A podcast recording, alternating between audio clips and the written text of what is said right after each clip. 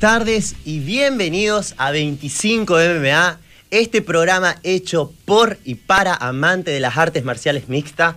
Mi nombre es Lucas y lo vamos a estar acompañando como todos los sábados de 14 a 15 horas por Radio Sudamericana a la 100.5 y también a través de nuestro Instagram, arroba 25MMA, donde tenemos todo nuestro contenido y también la transmisión en vivo que estamos haciendo de este programa. Me acompaña hoy mi querido compañero Sebastián Canciani. ¿Cómo estás, Seba? ¿Cómo andás, Lucas? Yo sé que esto no se hace en radio, pero te voy a decir qué buena presentación, qué buen cambio de conductor que hicimos para este programa. Está bueno que Santiago se haya ido. Disculpen que, que voy a tener una primicia que no me corresponde, pero Santiago no pertenece más a este programa genial que lo hayan ascendido de Luca Conductor, así que solamente felicitarte y decirte que estoy muy contento. Gracias, mi hermano. La verdad que el ascenso es en la mesa nomás porque el que se fue para arriba es él, nosotros quedamos abajo.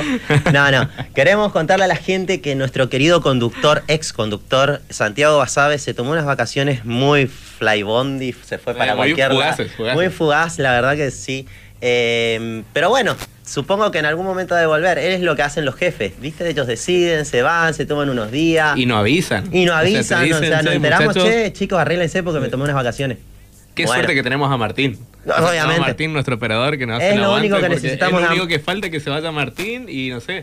A ver, volvemos a agarrar el Instagram, nos ponemos en la vereda de enfrente y hacemos un programa Sí, como sí, sale. porque pobre la gente de la radio sudamericana que nos está escuchando, que cada vez tenemos menos, menos plantel en la mesa, porque aparte tampoco nos acompaña el Piki, el señor Adrián Barnechea, que prácticamente él es como una estampita. Vos sabés que existe, pero nunca la ves. Ya es un material de otra década. San, San Piqui. lo vamos a San decir, Piqui, ay Dios mío. Bueno, pero tenemos un programa cargadísimo de información porque tenemos UFC que vino el sábado en, en Inglaterra, tenemos One que creo que ya terminó, puede ser. Terminó One, sí, terminó, Terminó One, la verdad que una cartelera tremenda la que vimos, no, no sé si llegamos a ver la última pelea, porque ya nos empezamos a preparar para venir para el programa. Y tenemos también hoy sábado UFC, muchísima información para hablar, muchísimo contenido. Antes de empezar el programa quisiera eh, decirle a la gente, comentarle a la gente que cumplimos un año de programa de 25 MMA, como siempre, celebrando todo el equipo completo. Quedamos, de un año empezamos siendo cuatro, ahora quedamos dos y Martín, que también sería considerado ya el tercero. Pero bueno, muy contentos de poder seguir haciendo este programa. Ojalá eh, podamos tener algún día todo el team completo para Como volver decía a celebrarlo. El maestro Miyagi, sol calienta pasto fuerte y las buenas raíces son las que duran para siempre. Algo así sería lo que está pasando con este programa, ¿eh? Es impresionante que te hayas aprendido eso. Estoy impresionado. La verdad que sí, y buena frase. Pero bueno, comenzamos analizando un poquito el UFC eh, Londres. Tenemos como cartelera principal a Aspinal Tom contra Volkov Alexander en la categoría de los pesos pesados. Un combate que podríamos decir fue rápido, fue contundente, fue muy bueno. Eh, Seba, ¿qué me querés comentar para empezar vos el diálogo de esta, de esta hermosa conversación que vamos a tener mano a mano? Buenísimo. Vos sabés que, como decía, fue rápido para lo que se esperaba.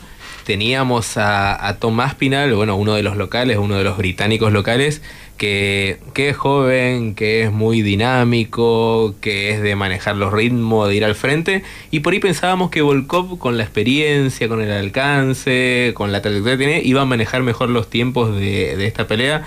Lo único que te puedo decir de mi, de mi apreciación que no se lo pudo sacar a Aspinal de encima. Aspinal fue, fue, fue, fue, hizo la pelea que quiso y bueno, quizás Volkov no, no estaba preparado para que esa topadora se le venga encima o, o no le salió lo que quiso hacer.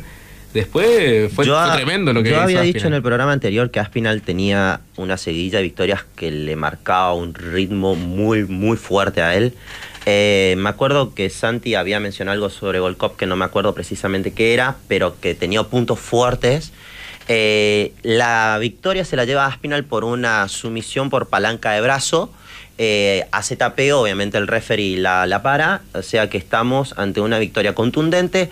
La verdad, eh, a mí lo que me sorprendió más sobre esta pelea y sobre toda la cartelera en general fue que hubieron tantos knockouts como sumisiones muy buenas y muy variadas. Eh, no, no se dio esas casualidades donde vemos la repetida toma, eh, que generalmente suele ser el mataleón en todas las peleas. Hoy vimos, por ejemplo, la estelar que fue con una palanca de brazo. Fue tremenda victoria, muy bien ejecutada. La verdad que es como decís, Aspinal se lo montó todo el tiempo a Volkov, la tuvo, lo tuvo dominando el trabajo en el piso contundentemente. Pero no sé qué, qué, qué, qué, queda para Volkov y qué queda para Aspinal. Vaya uno a saber. Tenemos... Yo, yo, creo que Aspinal está, a ver, es una victoria importante. Gana un Volkov con mucha trayectoria y se empieza a poner como posible eh, contendiente. No digo que ya le toque la posibilidad al título, una categoría complicada. Que bueno, con un Enganú ahora que, que se operó de la rodilla, que ya su última defensa dicen que le hizo con los ligamentos rotos. Tenemos que esperar un año por Enganú. Eh, seguramente se van a jugar algunos cinturones interinos de los pesados. Tenemos a Gané, hay que ver qué pasa con Jones, que está esperando a un contrato para pelear. Mío sí que está ahí, que tan, pero tampoco nos pelea hace año, año y medio. Sí, Entonces, es una categoría trabada, pero que le van a dar algún dinamismo con un cinturón interino. Me parece que hoy Aspinal se empieza a decir, queda creo que cinco. Igual creo que, igual que la, pelea que tuvo Gané, que había ganado el cinturón interino, ya fue el puntapié de Dana claro. Sí, sí, porque aparte que sacárselo en ganó el cinturón no se lo van a sacar. Eh, ahora le viene bien porque en Ganú está con muchos problemas económicos con la USPC, por eso no defendía. Esta lesión le viene bien para decir, bueno, tengo un año para recuperarme, hay que ver cómo se arregla esta categoría sin mí, pero lo que te digo que Aspinal se pone como cosa seria. No sé si va a tener una oportunidad por ese cinturón interino, pero está ahí, está metido en el radar, ganó le ganó a un buen nombre y te digo la verdad no, no puedo acceder al ranking ya, pero creo que quedó quinto, ahora te lo verifico en un rato eh, cómo habrá quedado Aspinall, me parece que quedó ahí. Bien, es una, buena, posición. del ranking. Sí, bueno, de igual forma seguimos continuando. Tuvimos como coestelar la pelea entre Arnold Allen contra Dan Hooker. Una categoría que a mí me suele gustar mucho porque es la categoría del peso pluma, que es una categoría muy dinámica, muy rápida, suelen ser peleas muy activas. Y no fue, o sea, sí fue, pero no fue al principio. Esta pelea empezó y literalmente estuvieron prácticamente entre un minuto y un minuto y medio sin lanzar un solo golpe. Se movieron por toda la jaula, recorrieron cada rincón de la jaula y no se llevaron a tirar una mano en, el minuto, hasta el minuto 30 no se habían tirado una sola mano. Hasta que Arnold alguien activó el turbo, empezó a contraatacar con todos los golpes, ahí fue que lo aturdió le hizo un parate donde tuvieron otros 10, 15 segundos donde no se tiraron ningún golpe y después volvió a tirar otro tsunami de golpe hasta que el referee lo paró. Le dio la victoria a Arnold Allen por technical knockout. Eh, la verdad que fue tremenda, tremenda pelea, pero que como te digo, es una categoría que suele empezar ya con, con, el, con el vamos al 100%. Acá arrancaron tranqui. Arrancaron tranqui. Eso fue lo que a mí más me sorprendió. Y llevaron mucho tiempo de pelea sin tirar un solo golpe. ¿Vos qué opinas, Seba? ¿Que, fue estrategia? sí, yo creo que eso ha sido más por, eh, por Hooker, que Hooker bajaba una categoría, bajaba una categoría en la que iba a aprovechar su, su altura, su alcance. Me parece que él trataba de, de medir los tiempos de esta pelea, de mantenerlo parecido a lo que dijimos recién de Volkov Aspinal, experiencia, en este caso Hooker quería mantener la distancia, yo creo que iba a llevar los ritmos de la pelea hasta que se le vino, como decir, se le viene Allen con todo, con la ametralladora de golpes y no pudo pararlo, o sea, Hooker... Sí, la, la, verdad que la, la eh, defensa de Hooker eh, fue alarmante porque no levantó los brazos y la paró todas con la cara. Empezó a comer, a comer piñas, eh, las paró como si estaba con la cara y no pudo reaccionar, yo pensé que ahí Hooker que tienen cancha, o sea, tienen una trayectoria para... para Vos ponerle, algo. Sí, para poner un freno a estos que te vienen con todo, así, no, bueno, que derribe, que también si eres un buen boxeador, tienen para mí mejor un, buen suelo, eh, no de los mejores, pero te puede tirar un derribo, te puede encontrar una pelea, no reaccionó terminó rapidísimo y su incursión para de bajar de categoría fue un hola y chau. Así que a pensar a ver qué hace Hooker, que, que es bueno. O sea, esos tipos que decir que te gustan tenerlo peleando en los top del UFC porque es bueno, pero se comió, se comió, se comió, sí, la verdad que sí. Eh, en realidad el, punto preocupante ahí es Hooker su defensa. No, no la supo tener, igual tampoco tiene mucha resistencia de golpe porque, bueno, fueron muchos golpes que tiró Aspina, eh, perdón, Arnold Allen, pero tampoco tuvo mucha resistencia. Ya estamos hablando del segundo inglés que se lleva una victoria en este UFC Londres. voy nombrando para que la gente vaya viendo cuántos ingleses se llevaron la victoria. La verdad que fue un... Fueron locales. Fue, fue una victoria local, sí, por grande, fue un choreo, perdón la expresión búlgara, pero eh, es, fue un choreo la cantidad de victorias que se llevaron, pues vamos a ir nombrando en, en, resumen, claro, en resumen, pero como para, hacerte un, un, asterisco de lo que fue el evento en general. Sí. nosotros veíamos un Fight Night que pintaba para hacer un buen Fight Night. Había varios ingleses, mirabas lindos nombres. Podría haber estado casi hasta un numerado. claro, pero eh, decía, no digo por los nombres, o sea, los nombres no fueron tampoco para decir, bueno, pero bueno, bueno. Pero fue una muy buena cartelera. fue muy buen evento. Va a estar buena, fue un buen evento. Ahora lo que no nos esperábamos que sea declarado como el mejor Fight Night de todos los tiempos.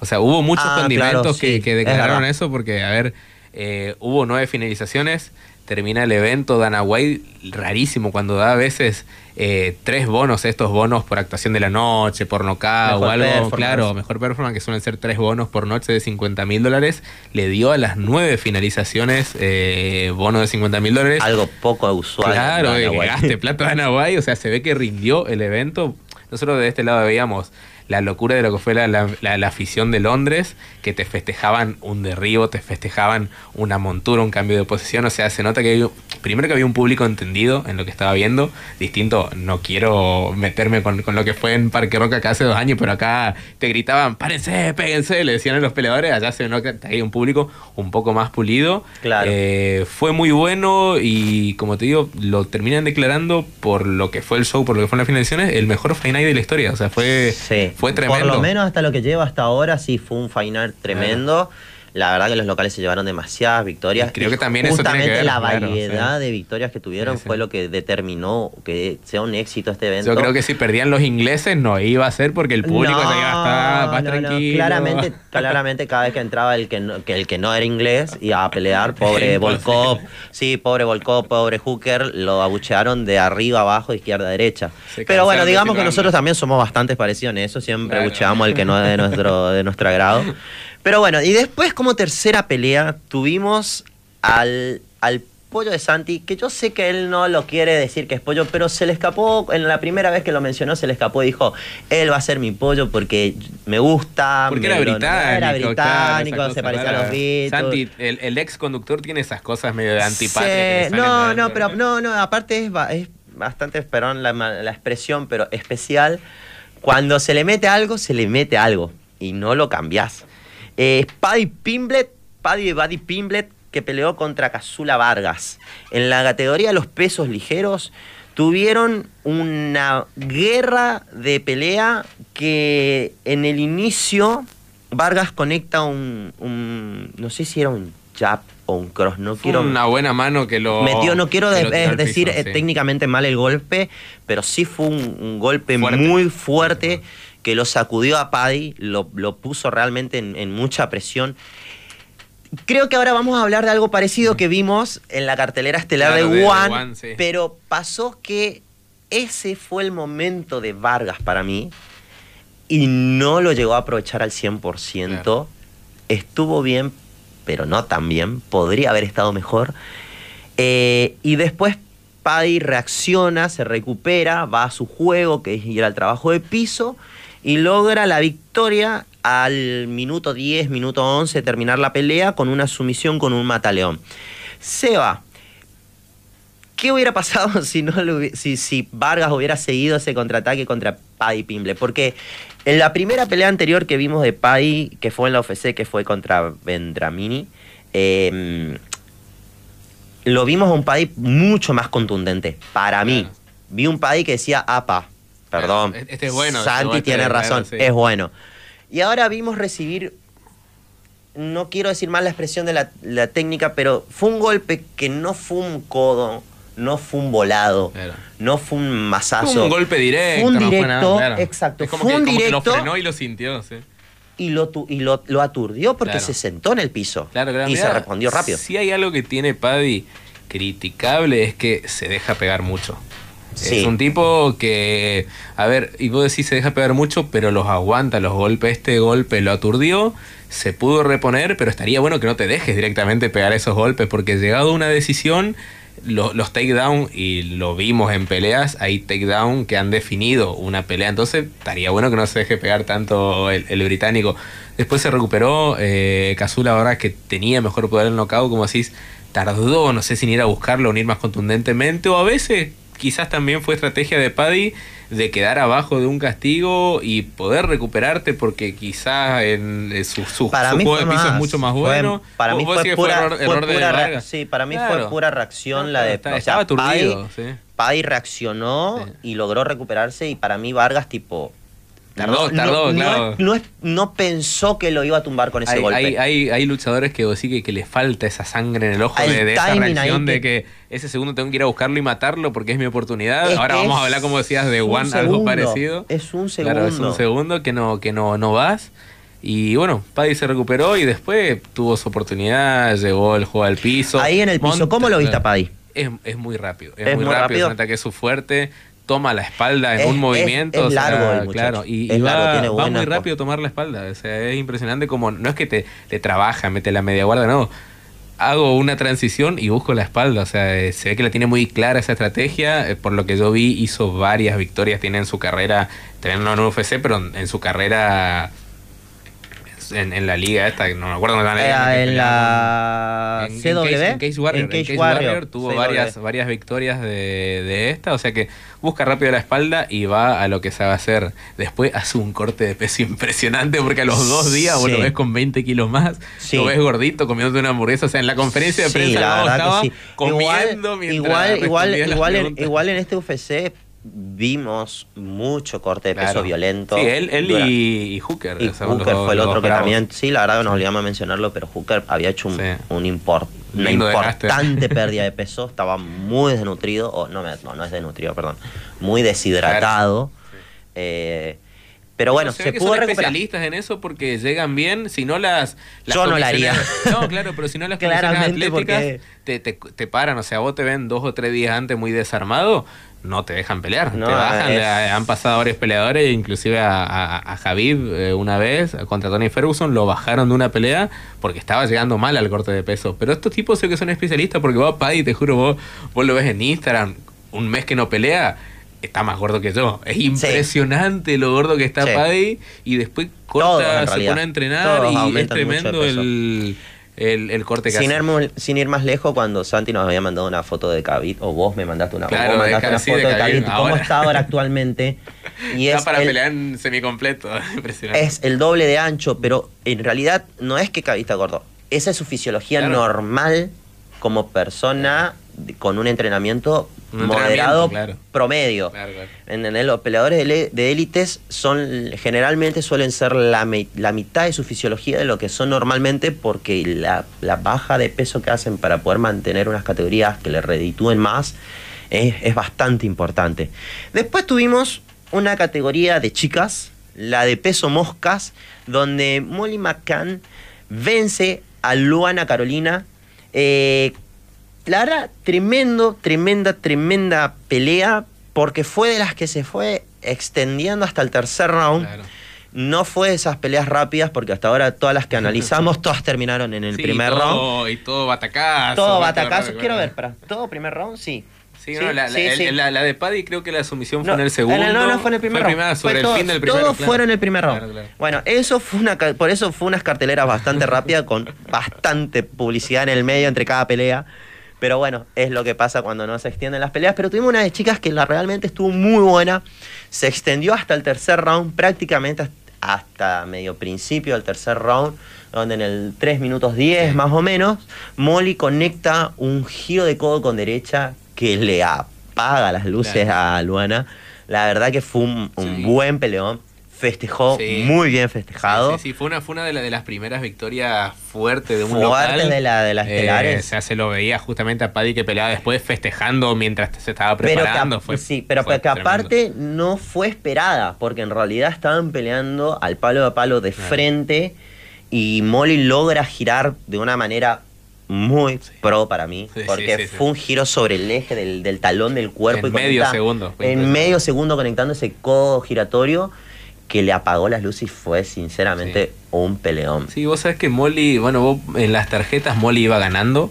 Sí. O sea, se veía que como si se iba a ganar palo a palo, pero Molly se estaba llevando, se, llevaba el primer round, se llevaba el segundo, se iba a llevar el tercero seguro, o sea, era como una victoria. Y como decís, ese giro, ese codo giratorio fue el knockout. O sea, la gente ya se esperaba que gane. Era una de las primeras victorias para los locales, pero no se esperaba cómo iba a ganar porque el codo entró eh, su rival, como eh, Eh, Luana. Luana, Luana Carolina. cayó dormida, pero con los Sí. ojos duros mirando al cielo, que te da una impresión tremenda. Se nos porque el fue codo, por unos minutos, se nos el fue. codo entró justo y me parece que eso es lo que le da la frutillita a la victoria de, de- de la manera en que no queda. Tenemos al, al cuarto inglés que estamos mencionando hoy que ya se llevó una victoria. Claro. Hasta ahora ya tenemos cuatro, hasta las chicas se llevaron Eso es lo que te victoria. decía, que fue también un espectáculo porque a los locales, los les locales. salió todo bien. No, no, no, claramente este, este evento fue armado para los Claro. locales, para que chicos vayan, disfruten cómo su, su país se Claro, está porque llevando toda la Imagínate cuando nosotros estuvimos en Buenos Aires, ¿qué pasaba si el ninja le ganaba al Chito? O sea, íbamos a haber llegado todo loco a la pelea de No, la- Quizá lo que nos faltó a nosotros para romper Sí. todo Parque Roca era que el ninja gane, que hizo un excelente. Bueno, no vamos a analizar, hizo un excelente primer round, después pasó lo que pasó. Una buena performance, pero, no le dio. Esto fue eso, a los locales se les dio todo. O sea, Se todo- dio todos todo, nos quedaron. Prácticamente se le dieron todas las peleas. Después tenemos a Jair Herbert versus Ilya Tupuria. en la categoría de los pesos ligero, donde Tupuria gana por KO en el segundo round, alrededor de los cuatro minutos, o sea, había recién empezado la- el tercer round. Lo logra noquear con un cross de derecha. La verdad que para mí fue dentro de las que empezaban las estelares, un peleón. Porque, bueno, a Tupuria nosotros ya lo venimos Claro. analizando ya hace bastante tiempo. Es un peleador bastante conocido en la UFC. Tiene, tiene muy español, buenas, tiene muy buenas peleas, Amaña. Y sobre Eh, todo, eh, es que eh, parecía que ha sido una sorpresa porque Tupuria era el favorito. Todos lo, todos lo apostaban a Tupuria, pero empezó sufriendo porque Sí, la empezó con- empezando eh, mal. comió, en el, comió así con el Lilión un poco en el primer round. La tuvo complicado, parece que se iba este prospecto Tupuria, parece que se cortaba y encima pierde un prospecto y ense- enseguida te dicen que no estaba para ser top. O sea, viste que rápido salen todos a hablar Sí, de, no. que, de que no le da la talla. La Parece aplicación que, se- solo usa Santi habla mucho sobre eso. Parece que se iba y después mete la mano salvadora que te das cuenta de la calidad de, de peleador que es. Tupuria que antes había dicho, si la pelea se da en el piso, la gano en el que te puede decir piso, la gano cosa, arriba. Pero Tupuria no era uno de los favoritos del Piki. No, nada que ver. No, no, no, ¿sabés quién le gustaba a Tupuria? Eh, Nos dijo alguna vez eh, Rodri Hermida, eh, organizador de la batalla del Ah, puente. ahí ¿Se acuerdan está, la primera que nota ya que le hicimos. Él que nos dijo equivoqué. Que, que, que tengamos atención a Tupuria, que andaba muy bien, que era un buen prospecto. Se verdad. nota que Tupuria, eh, o sea, Rodri estaba en lo cierto. Tupuria es bueno, Sí. eh, es completo, te gana en el piso Igual y te mete, bastante. claro, y te mete manos salvadoras, porque vos decís, a veces la mano salvadora es una cualidad para un peleador. O sea, una pelea que vas perdiendo, te la salvas con una mano y McGregor ha ganado muchas peleas así. Eh, o sea que está bien que vos seas habilidoso, dominante y que cuando estás mal te salves esa, esa mano. Sí, la, no, la verdad que ese, ese cross que pegó con la derecha, tirando el Bien paso hacia, metido, eh, bien el tirando el paso hacia atrás y llevando la mano derecha hacia hacia adelante con la pierna cruzada fue tremenda. Fue, Sí, fue, fue muy fue bueno. potente, fue impactante. La verdad que también creo que fue de esas manos que no se la esperaban hacer. Claro. Fue más o menos parecido a lo de Molly. Claro. Pero, pero sí, Tupuria este estuvo caso la- la bastante, estuvo bastante presionado al principio, después sí se logró recuperar bastante. Después tuvimos en las últimas de las estelares, antes de empezar las eh, últimas de las preliminares, antes de empezar las estelares, tuvimos a Mike Grundy versus a Makwat Armichani. Claro, Yo, perdón si lo Sí, menciono mal, son apellidos súper raros. Eh, Armichani gana por sumisión en el primer round con una tremenda anaconda. Sumisión rápida está. Una sumisión rápida con tremenda anaconda. Este finlandés había iniciado montando, me acuerdo, había empezado iniciando montando por la espalda. Logra Mike darlo vuelta, en realidad logra darlo vuelta, pero para mal, porque logra ubicar a, a Archimani a hacer para trabajar la anaconda. La verdad que fue. Cosa, qué cosa fea la anaconda para el que la recibe. O sea, es hermosa, pero que te hagan una anaconda. Es que en realidad el cuerpo para La anaconda justamente se llama así porque te dobla el Claro, cuerpo un- sobre tu propio eje. Claro, un- con la pierna te, te jala para un, lado, para un y con las manos para el otro. Entonces queda atravesado. y con así, la es- llave encima te ahorca para el costado. Muy difícil de Es- hacer, Es, muy difícil, es muy difícil hacer. muy justa. Pero fue muy linda porque fue muy vistosa. En realidad, yo sinceramente cuando se lo había montado pensé que lo iba a ganar por Mataleón. Porque iba por ahí. Es más simple, vamos, vámonos rápido. Y se ¿por qué fue para el otro lado, claro, y se fue para el otro lado, con otra cosa nada que ver, y terminó haciendo una llave muy buena. Si me vas a someter eso, me entendés con la fácil, no haga la otra que, que te rompe Bueno, todo. pero yo creo, yo creo que esa gente que termina con un triángulo también en- Claro. en, en la toma entre los brazos y la cabeza, eso es otra cosa, Sí. es una locura que vos decís cómo le dan el tiempo para ubicarse de esa manera. Pero bueno, cosas que Me pasan. encanta que te veo sentado en esta silla y me encanta que estás valorando mucho el laburo de piso, las sumisiones, o sea... te- Tengo que te- ser te- imparcial. Te, te mandaste un level o, o te estás Tengo que aguantando? ser imparcial porque me estás soy el conductor. catalogando de la misma manera los grandes knockouts que las sumisiones. Es eh, que tengo veo que ser imparcial. Otro Lucas hoy. No, soy el comentarista, soy el, el locutor, tengo que ser imparcial. Yo soy, eh, ya, sinceramente... ¿Qué, qué- qué responsabilidad Eh, fea Siento algo raro acá, es muy bizarro porque siento algo muy raro. No lo quería decir, pero ya que me está dando pie, se siente muy raro. Es una pavada, porque en realidad siempre estamos sentados y siempre estamos hablando. Pero se siente raro porque te toma otra responsabilidad porque tenés que seguir el linaje de lo que estamos haciendo. Si algún día vuelve Santiago, si lo dejamos, debería tomar esa responsabilidad. Porque Sí. a veces se tira mucho para lo que ¿Sabes él qué? considera Lo único que ando notando estar y sentado no. es que se me anda relajando el hombre. Vamos a Ah, empezar. a Sí, claro. porque ya estoy empezando. Sí.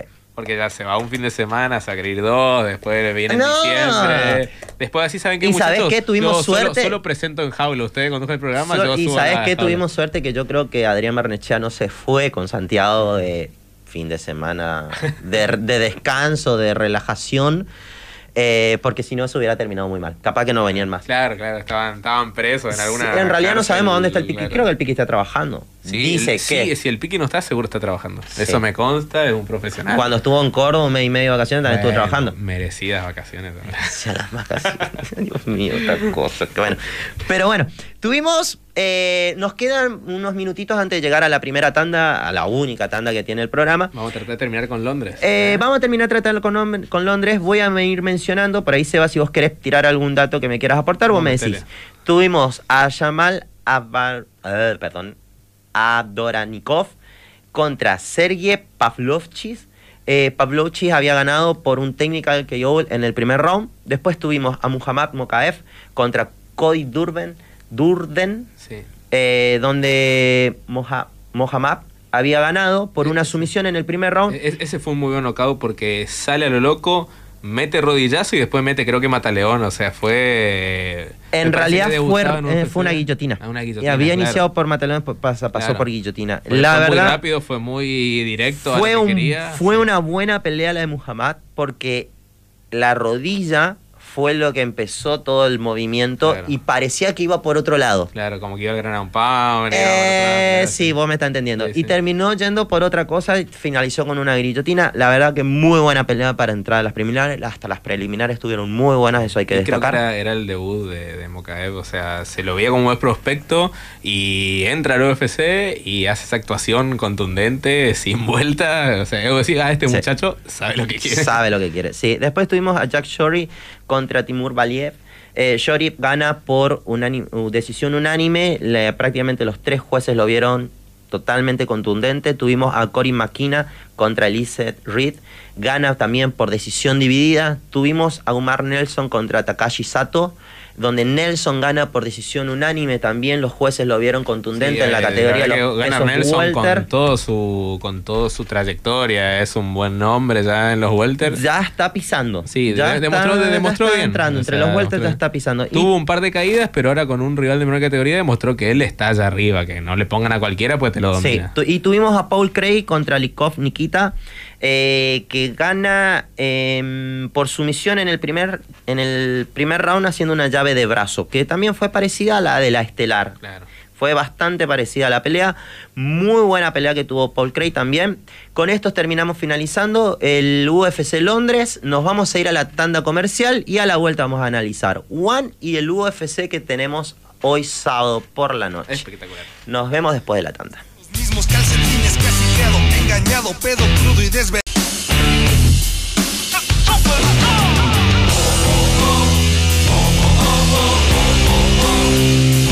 Seguimos con más 25 de MMA, este programa hecho por y para amantes de las artes marciales mixtas. Estamos, eh, analizamos recién el UFC Londres que tuvimos el sábado pasado. Ahora vamos a jugar, Seba, al que vos sos el conductor No. y yo me convierto ¿Por qué en me el, tirás esa responsabilidad? yo me convierto en el panelista Porque ahora se viene el análisis de One Championship.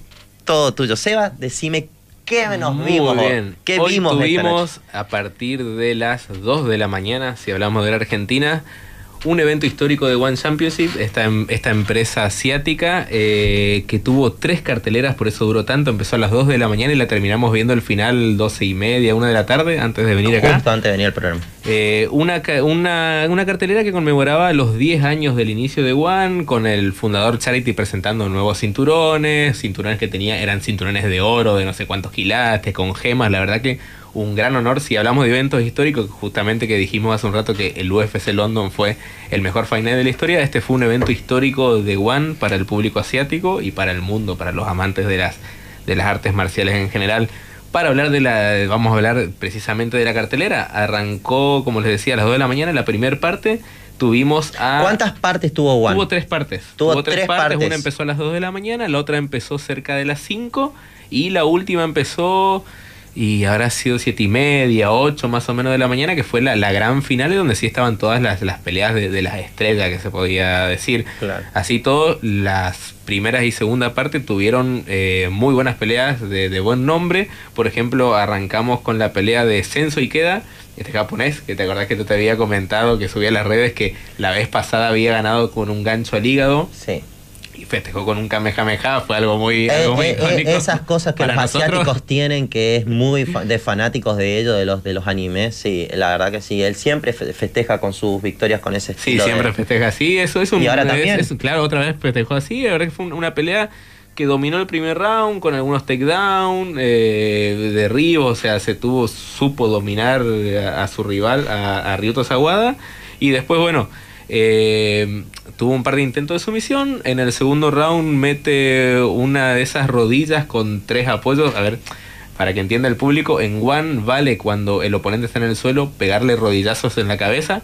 Aprovechó eso para tener la ventaja y después con Ground Pound lo termina la pelea, festeja con un con el Kamehameha y se lleva un bono de la noche. Ahí está. O sea, si hablamos que, que Dana White en el UFC London tiró muchos bonos, Ah, acá Charity acá se cansó de repartir bonos. Si me quieren preguntar cuántos, se los digo la semana que viene porque yo No, escuchaba bono, bono, Bono. bono, y gente Sí. festejando. Bueno, pero 50.000 también estuvo dividido en tres partes el evento. Duró muchísimas horas. Muy largo. fue. Por ende, sí sí le iba a ganar en la cantidad de Obviamente no lo vi todo, me fui a dormir un ratito la No, no, es que es, es imposible. Es imposible Claro. que te pase viendo. pe- Bueno, Ahora, no, imagínate- imagínate la gente no voy a decir que es imposible porque va a saltar el que va a decir: yo Yo, lo vi". me la vi, me la, me, la, me la comí toda entera. No. Para nosotros, la verdad Claro. que se nos, no por se el nos horario, quizás ves si me decís que empieza a 9 de la mañana, te pego una maratón hasta la noche, pero fue eh, la- las dos Empezó primeras. la fueron- madrugada y claro, siguió por la de mañana, noche muy para temprano, nosotros, así que sí. Buena victoria de Censo y queda. Después tuvimos un, dos, dos me consta que te levantaste a verla. Claro. A la de, Subí a la de Censo y quedas, me consta que sí. Me consta que la te levantaste a ver. Después solamente voy a mencionar dos combates de grappling que hubo eh, con reglas de grappling. Los dos terminaron por empate porque en, esta, en estos combates de grappling solamente se gana por, por sumisión. Uno fue eh, Daniel Kelly contra Mei Yamaguchi. Daniel Kelly, una estrella yankee del Jiu-Jitsu, que fue una pelea, te puedo decir, pareja de grappling. Que empataron. En lo último, Daniel Kelly tuvo más intentos de sumisión. Toda la pelea de grappling. Toda la pe- 12 minutos de grappling. Wow. No, no, es- eso no te hubiese gustado. Porque tiene una cosa, una cosa es el grappling que, que se da en una pelea donde vos estás pegando y trabajando a solamente trabajar grappling ahí. Claro, porque ahí no hay, no hay golpes, no, hay vale golpes, ningún solamente tipo de golpes. es Solo jal- maniobras. Jalar guardia, meter Wow, sumisión. Dura 12 minutos y si nadie somete no gana nadie.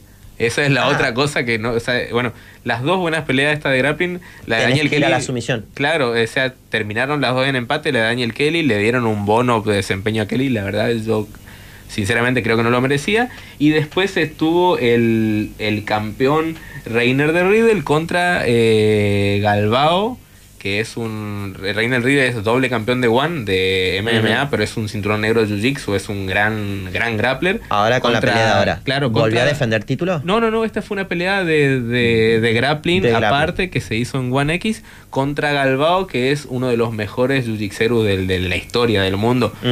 Terminó en empate la pelea, No la verdad que fue muy pareja. En los últimos tres minutos Galbao se vio un poquito más de dominio y Reiner, el campeón de dos categorías, se tuvo que defender bastante para que no lo someta. Eh, yo creo que ahí sí Galbao estuvo esos últimos tres minutos, por lo que poco que entiendo del, del deporte, eh, estuvo superior con montajes, con intentos de sumisión y bueno, Reiner la zafó. Termina el empate y cada uno para su lado. Dicen que van a volver a pelear, eh, les gustó a los dos el desafío. O sea, se, se, se cae- hubo mucho chimi en la previa, pero después todo bien y dijeron todo bueno, deberíamos repetir este, este encuentro de, de sumisiones. Así que terminando ahora sí saltamos, saltamos, perdón, a la, a la gran final, que fue la, la, la cartelera que, que vimos esta Que vimos mañana. esta mañana. Las La dos- verdad- Claro. fue, o sea, dejaron las mejores, dicen, viste, la frutillita Claro, de la para torta para el final, para lo último. Bueno, la verdad que las últimas peleas, las que vimos esta mañana, fueron muy buenas. El nivel de One Championship también es muy bueno. La verdad que sinceramente es difícil comparar qué, qué- qué- qué empresa es mejor que la otra porque son muy diferentes, tienen claro. sistemas de Sí, van a muy distintas diferentes. culturas también me parece. Tienen otros enfoques, Claro. todo. Pero sinceramente, One Championship es una empresa monstruosa. Creo que lo tiene que una vimos hoy, claro. y una calidad de peleadores excelente. Creo que lo que vimos hoy lo pone, a, ¿cómo te digo? Un- sin comparar, en un muy buen nivel. Eh, te digo, no digo ni mejor ni peor que UFC, yo creo que son dos cosas distintas. Sí. Eh, acá, si bien hay un negocio de peleas, hay un poquito de esos valores orientales de las artes marciales, o sea, es como que vos ves el business de las MMA, pero con valores de las artes marciales, me parece Pasa que One. em, lo que yo noto que también es la obligación de la variabilidad de pelea.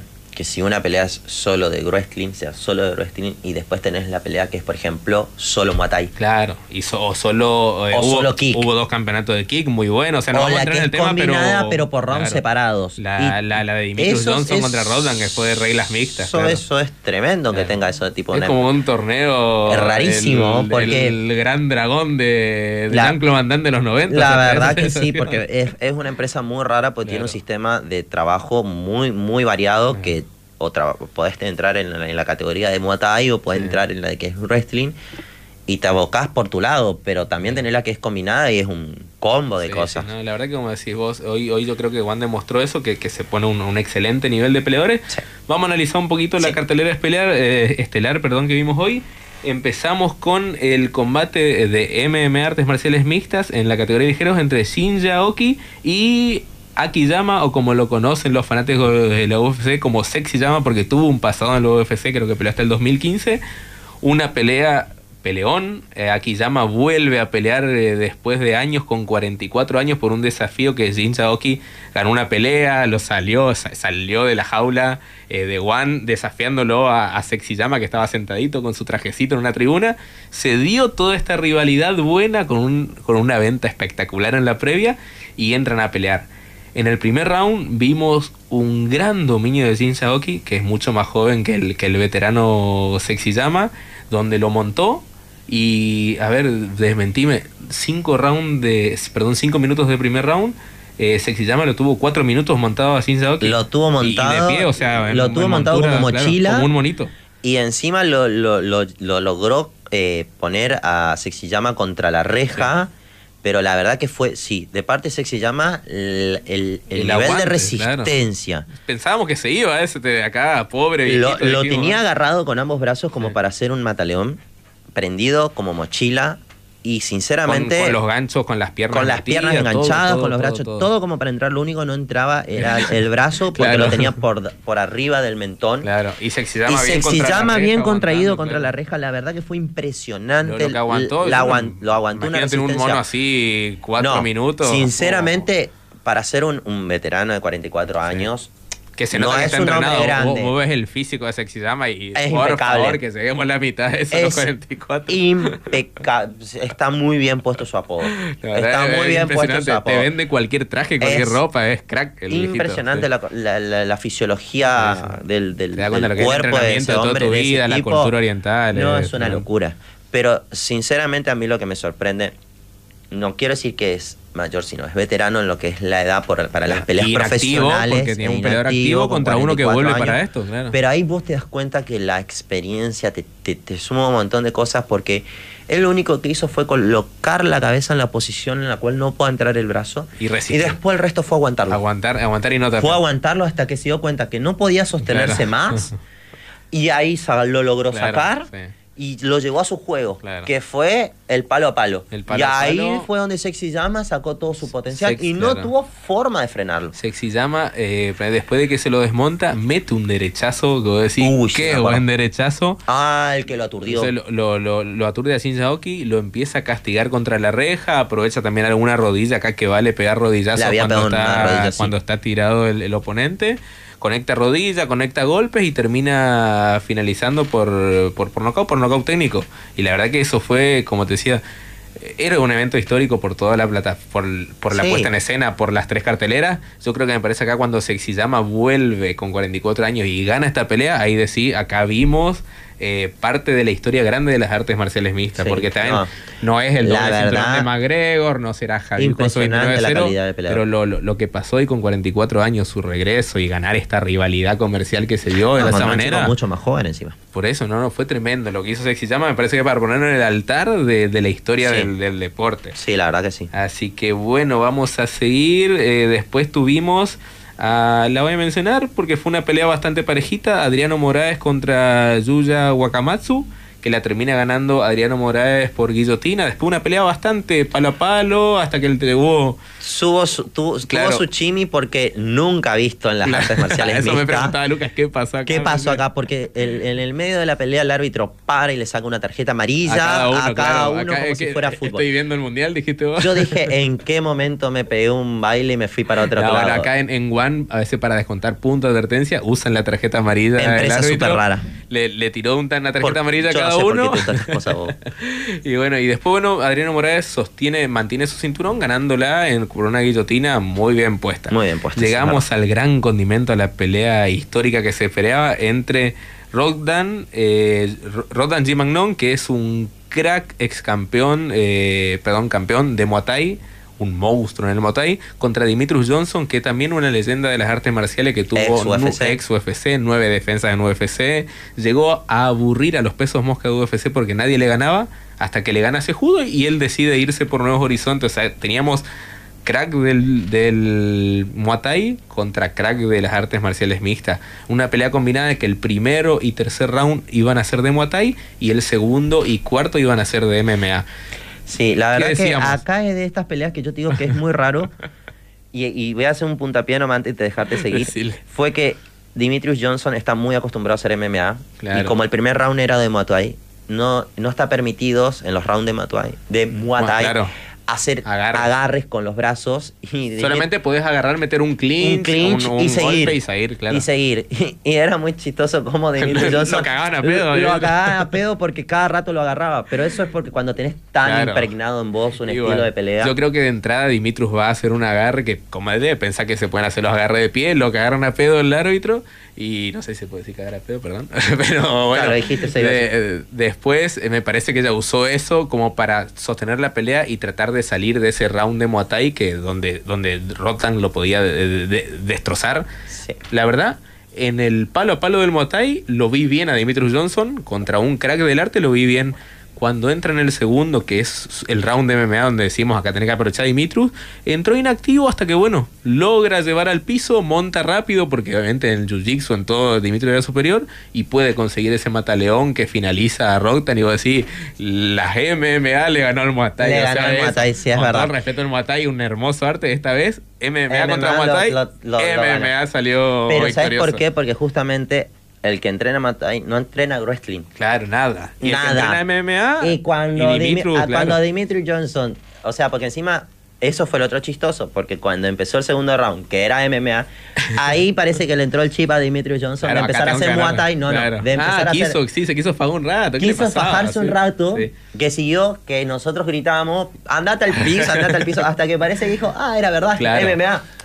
A ¡Pum! ver, al piso. eh, si pasaba ese round, Rotan lo podía reventar en el En el tercero. tercero lo ganaba. Porque vos viste la velocidad de las patadas de Rotan, mí, es una cosa para de mí otro en el tercero claro. lo ganaba. Sí, en el tercero. Lo ganaba porque lo iba a tener ya muy Logró llevar al piso. Rotan se defendió como podía, porque como decís, está bien, los de Muay Thai hacen solo Muay Thai, los de MMA tienen base de Muay Thai Sí. de golpe y tienen el trabajo de, De piso. de arras de lona, de Jiu-Jitsu, que en este caso lo coronó a Dimitrio. Así que Y después de espectacular. Estelar tuvimos... Del estelar tuvimos a Ángel Ali, eh, a la reina, la imbatible, la invencible Angela Lee eh, contra Stan Fighter, que es una ex campeona de Muay Thai también, desafiando a, la, reina del, peso átomo. Y la verdad que, como decimos, estuvo complicada Angela Lee un ratito el primer round que, que Stan la conectó. Eh, se olvidó de avanzar Stan, me parece como decimos, hay oportunidades únicas. Ahí es donde vemos el caso de que decimos, por ejemplo, lo que habíamos hablado de Vargas contra Pimblet. Claro, que Vargas, que, Vargas logró conectar el golpe, Pimblet cae y Vargas no avanzó. No avanzó, O sea, tardó eh, y yo sé que por ahí la, la, gente que por ahí no conoce mucho la MMA va a decir, eh, fue un segundo, sí, pero ese, ese segundo de reacción, que si vos cuando lográs aturdir no vas al palo a palo para tratar de finalizarlo. o sea, se te pasó la oportunidad. Se te pasó la oportunidad. No te subiste al tren y fuiste. Esto fue lo que pasó con Ángela Lee. Fue algo muy parecido. Y puede ver, Ángela Lee venía, si bien es la campeona dominante, venía a estar inactiva porque fue mamá. Y a veces en actividad te juega en contra. Para mí le pasó a Amanda Nunes contra Juliana Peña por el COVID, lo hablamos varias veces. Amanda Nunes yo creo no que fue la Amanda que siempre vemos. No fue la Amanda y Juliana Peña sí aprovechó ese momento. Acá pegó en el hígado, conectó y no supo avanzar. Después se recuperó Ángela Lee, demostró toda su cancha, gana por sumisión. El trabajo de piso que fue, fue impecable. No, no, no. Cero contra ese trabajo de piso. La, la, la, la, ató como boa constructora por todos lados. Una vez que se recuperó Ángela Lee de ese golpe y se fue al, al, trabajo de wrestling. Chao. La, chao. es más, yo gritaba que por favor no le, que, no la, que no le rompa el brazo. Sí, porque, no, no, no, no la dejaba de Quería hacer palanca de brazo a todo costa. Intentaba palanca, intentaba palanca, intentaba oh, palanca. Yo decía, no, por favor, ese brazo Acá no. nos vamos con un brazo roto, no basta, decíamos. Así que así terminó una cartelera histórica de One con Ángela Lee volviendo a, la MMA y manteniendo el oro, una imbatible. La verdad que tremenda cartelera de One. Sinceramente, tiraron un espectáculo que prácticamente tiraron todos sus jugadores en la cancha. pesos para ver el pay-per-view, ¿eh? para ver la estelar. Hay pay-per-views que valen la pena sí, pagar. Hay algunos que pagan mil mangos Algunos para que pagan ver 1200 mangos. Listo, no digamos ese nombre. Pero, saludos para Santi saludo, que no sabe gastar Saludos para el que paga mucho y ve poco. Y después tenemos el señor eh, Sebastián Canciani, que la verdad que cómo te gusta esta empresa asiática. No, me encanta. No, sí, no. Y hoy, hoy, hoy, es que ya veo, que te, ya veo porque falta que, te, te juro, falta que tipo, digan, bar en algún momento de la pelea y, y, y, se termine viendo un, bar. Uy, acabé de tirar todo el agua para la gente que está escuchando. todo. Ah, bueno, y para terminar con lo que nos queda de programa, porque ya se nos está yendo el tiempo y acabé de hacer un enchastre, perdón, Mantrim, me ensucié todo. Eh, tenemos el UFC en Columbus, Ohio. Esta noche, la verdad que no recuerdo bien a qué hora empieza las peleas. Eh, pero tenemos, de pelea estelar, tenemos eh, no, perdón. De pelea estelar tenemos a Curtis Blades contra Chris Daukaus. En los pesados. En la categoría de los pesados, un Curtis Blades que está rankeado cuarto. 31 eh, años, este norteamericano que está catalogado por trabajar muy bien el wrestling y el strike, viene de ganarle a Rosentriuk, a Levius y a Volkov, a Dos Anjos y Abduraknikov. Eh, viene con una buena seguilla, tiene un récord de 15, no, sí, tiene un récord de 15-3, 10 por knockouts y no tiene sumisiones. Trabaja mucho el wrestling, pero casualmente no está catalogado. Bueno en el piso, pero no. No llega a las sumisiones, no. Y después tenemos a un Curtis, a un Chris Daukaus, eh, rankeado noveno. Este hombre de 32 años, eh, norteamericano, que viene de perder contra Lewis. Eh, tenemos una pelea bastante, bastante, bastante dispareja. ¿Por qué? Porque Chris Daukaus eh, en el pesaje llegó a los 110 y en el y Curtis Blade en el pesaje dio 117. Hay una diferencia bastante importante. Que, eh, Dacaus, eh, solamente agregar esto, puede ser el programa. Sí. Dacaus es de esos peleadores tipo gané que no están al límite del peso, entonces son bastante rápidos para pegar. Sí. Eh, si me decís que va a pasar, Dacaus mucha movilidad a pegar y Blade no va a tardar en llevarla al piso. Esto va, va, a ir así. Yo creo que también así. El tema es que si Blade no va al piso, la va a tener complicada, porque sí. es bastante ágil para mi gusto. es, de esos que, son rápidos para los pesados y pegan lindo, entonces. Claro. Después de Coestelar tenemos eh, una pelea de chicas, tenemos a Joanna Wood contra Alexa Grasso de la categoría Mosca. Eh, una Joanna Wood de 36 años, viene de dos, dos derrotas y después viene de una victoria. Después tenemos a una Alexa Grasso de 28 años, esta mexicana que es catalogada striking, tiene un récord de 13-3, 4 por knockout. Viene a ganarle a Barder y a Kim. Sí, va algo rapidito que Esta me va quiera a ser decir. una buena pelea porque Joan Good o Joe Joe Calderwood, como se la conocía antes de Calder- casarse, Sí. es una buena striker del Muay Thai y Alexa Grasso es una excelente boxeadora mexicana, de esas de mexicano que, que, que pegan Que por todos pega lados. fuerte. Eh, va a ser una linda pelea para ver, se van a dar con todas Sí, la- a, a- la- a las mí, chicas. a mí yo sé que por ahí capaz eh, la mayoría, y no por entrar en ningún tipo de, de situación de nada, algunos consideran que las peleas de, de chicas no son tan, tan vistosas. Claro. Yo creo que acá, Por sus motivos. acá van a ver. Acá esta Sí. es de las peleas de chicas que yo creo que van a tener su palo a palo, que van a brindar un buen espectáculo, por algo están como coestelar de la noche. Si bien es un Fight Night, pero es, es- es notorio de- de recalcarlo. Y después tenemos a Askar, Askarov peleando contra Kai Kara France, el segundo de la categoría mosca contra el sexto. Acá se define contendiente, ¿eh? acá Sí, dependiendo a de qué eso pase, quería llegar. claro. Tenemos la pelea que es entre Brandon Moreno contra Davison Figueredo. En breve. en La- breve. La, la Quien- cuarta edición quien de salga ganador de esa pelea y quien salga ganador entre estos dos, seguro. podríamos casi, estar casi, viendo un seguro, enfrentamiento. Sí, Sí, sí, Eh, me parece que no hay otra. El que gane de acá se va contra el es, ganador de la que, otra. es que si gana, si gana Cara France, se Sí. queda segundo. Claro, y si Y gana. si gana Karov, que- le da sí o sí la que chance de ir por, el- por el título. creo que, como decía, el que gana acá va a tener su oportunidad Es- titular. Claro, esta es como de estas peleas precuela que vos necesitas verla primero para saber qué es lo que va a pasar después. Y sí, atento Dimi- tanto Dimitri, te voy a decir, tanto Figueiredo como Brandon a esta pelea porque el rival de alguno Es lo los- que le va a venir para La- la cualquiera van a de ver los seguro, dos. van a estar ahí. Sí, Hoy van a, van a estar ahí, la claramente van a estar ahí. Y la última pelea que vamos a estar analizando es la de Matt Brown contra Barbedena Bryan eh, de la categoría de los pesos welter. Brown tiene 41 años, eh, de Estados Unidos, está catalogado strike. Después tenemos un Brian Barbena de 32 años, otro norteamericano, también catalogado strike. Los dos, que se van a pegar. los dos, sí, y los dos vienen de derrota. Así que yo creo que estas son de esas peleas cuando uno dice, vengo mal, no tengo mucho que perder, puedo dar todo lo que yo quiera y aparte van a ir al palo a palo. O que- duermo o me duermen. Esta, esta, esta sí. va a ser, si va a haber una pelea dinámica, por, y eh, espero no equivocarme, porque si no voy a ser muy mal locutor, si me equivoco va- con la, se con, en el- con la el pre- primer en el primer round en el piso. No, esta va a ser la pelea dinámica de Striker, porque Sí, sí. encima la categoría de los pesos welter da para que sea de ese estilo de pelea. Como decía, es la más balanceada entre poder y velocidad. Y velocidad, es la categoría de los pesos welter. Y bueno, con eso vamos cerrando lo que va a haber esta noche en UFC. Hemos analizado lo que hubo en One, hemos analizado lo que hubo en el UFC en Londres. Mandamos un saludo muy grande a los amigos de Pizza y Birra, un saludo muy grande a la gente de Óptica Central, un saludo muy grande a la gente de Carsat, Seguridad Carsat, a la gente del gimnasio Stronger Fitness. Un Muchísimas saludo a Martín, que es el Ma- único que nos eh, acá. y Nos abandonan todos, pero Martín sigue. Estoy seguro que Martín está sabiendo más de MMA que nosotros en este momento, de tanto que nos escucha hablar. Muchísimas gracias, Martín, por ponernos en escena. Muchísimas gracias, Seba, por venir conmigo vos, hoy a Nikita. acompañarme en nuestro año, nuestro aniversario, Aniversario del de, de los programa. dos, de los dos.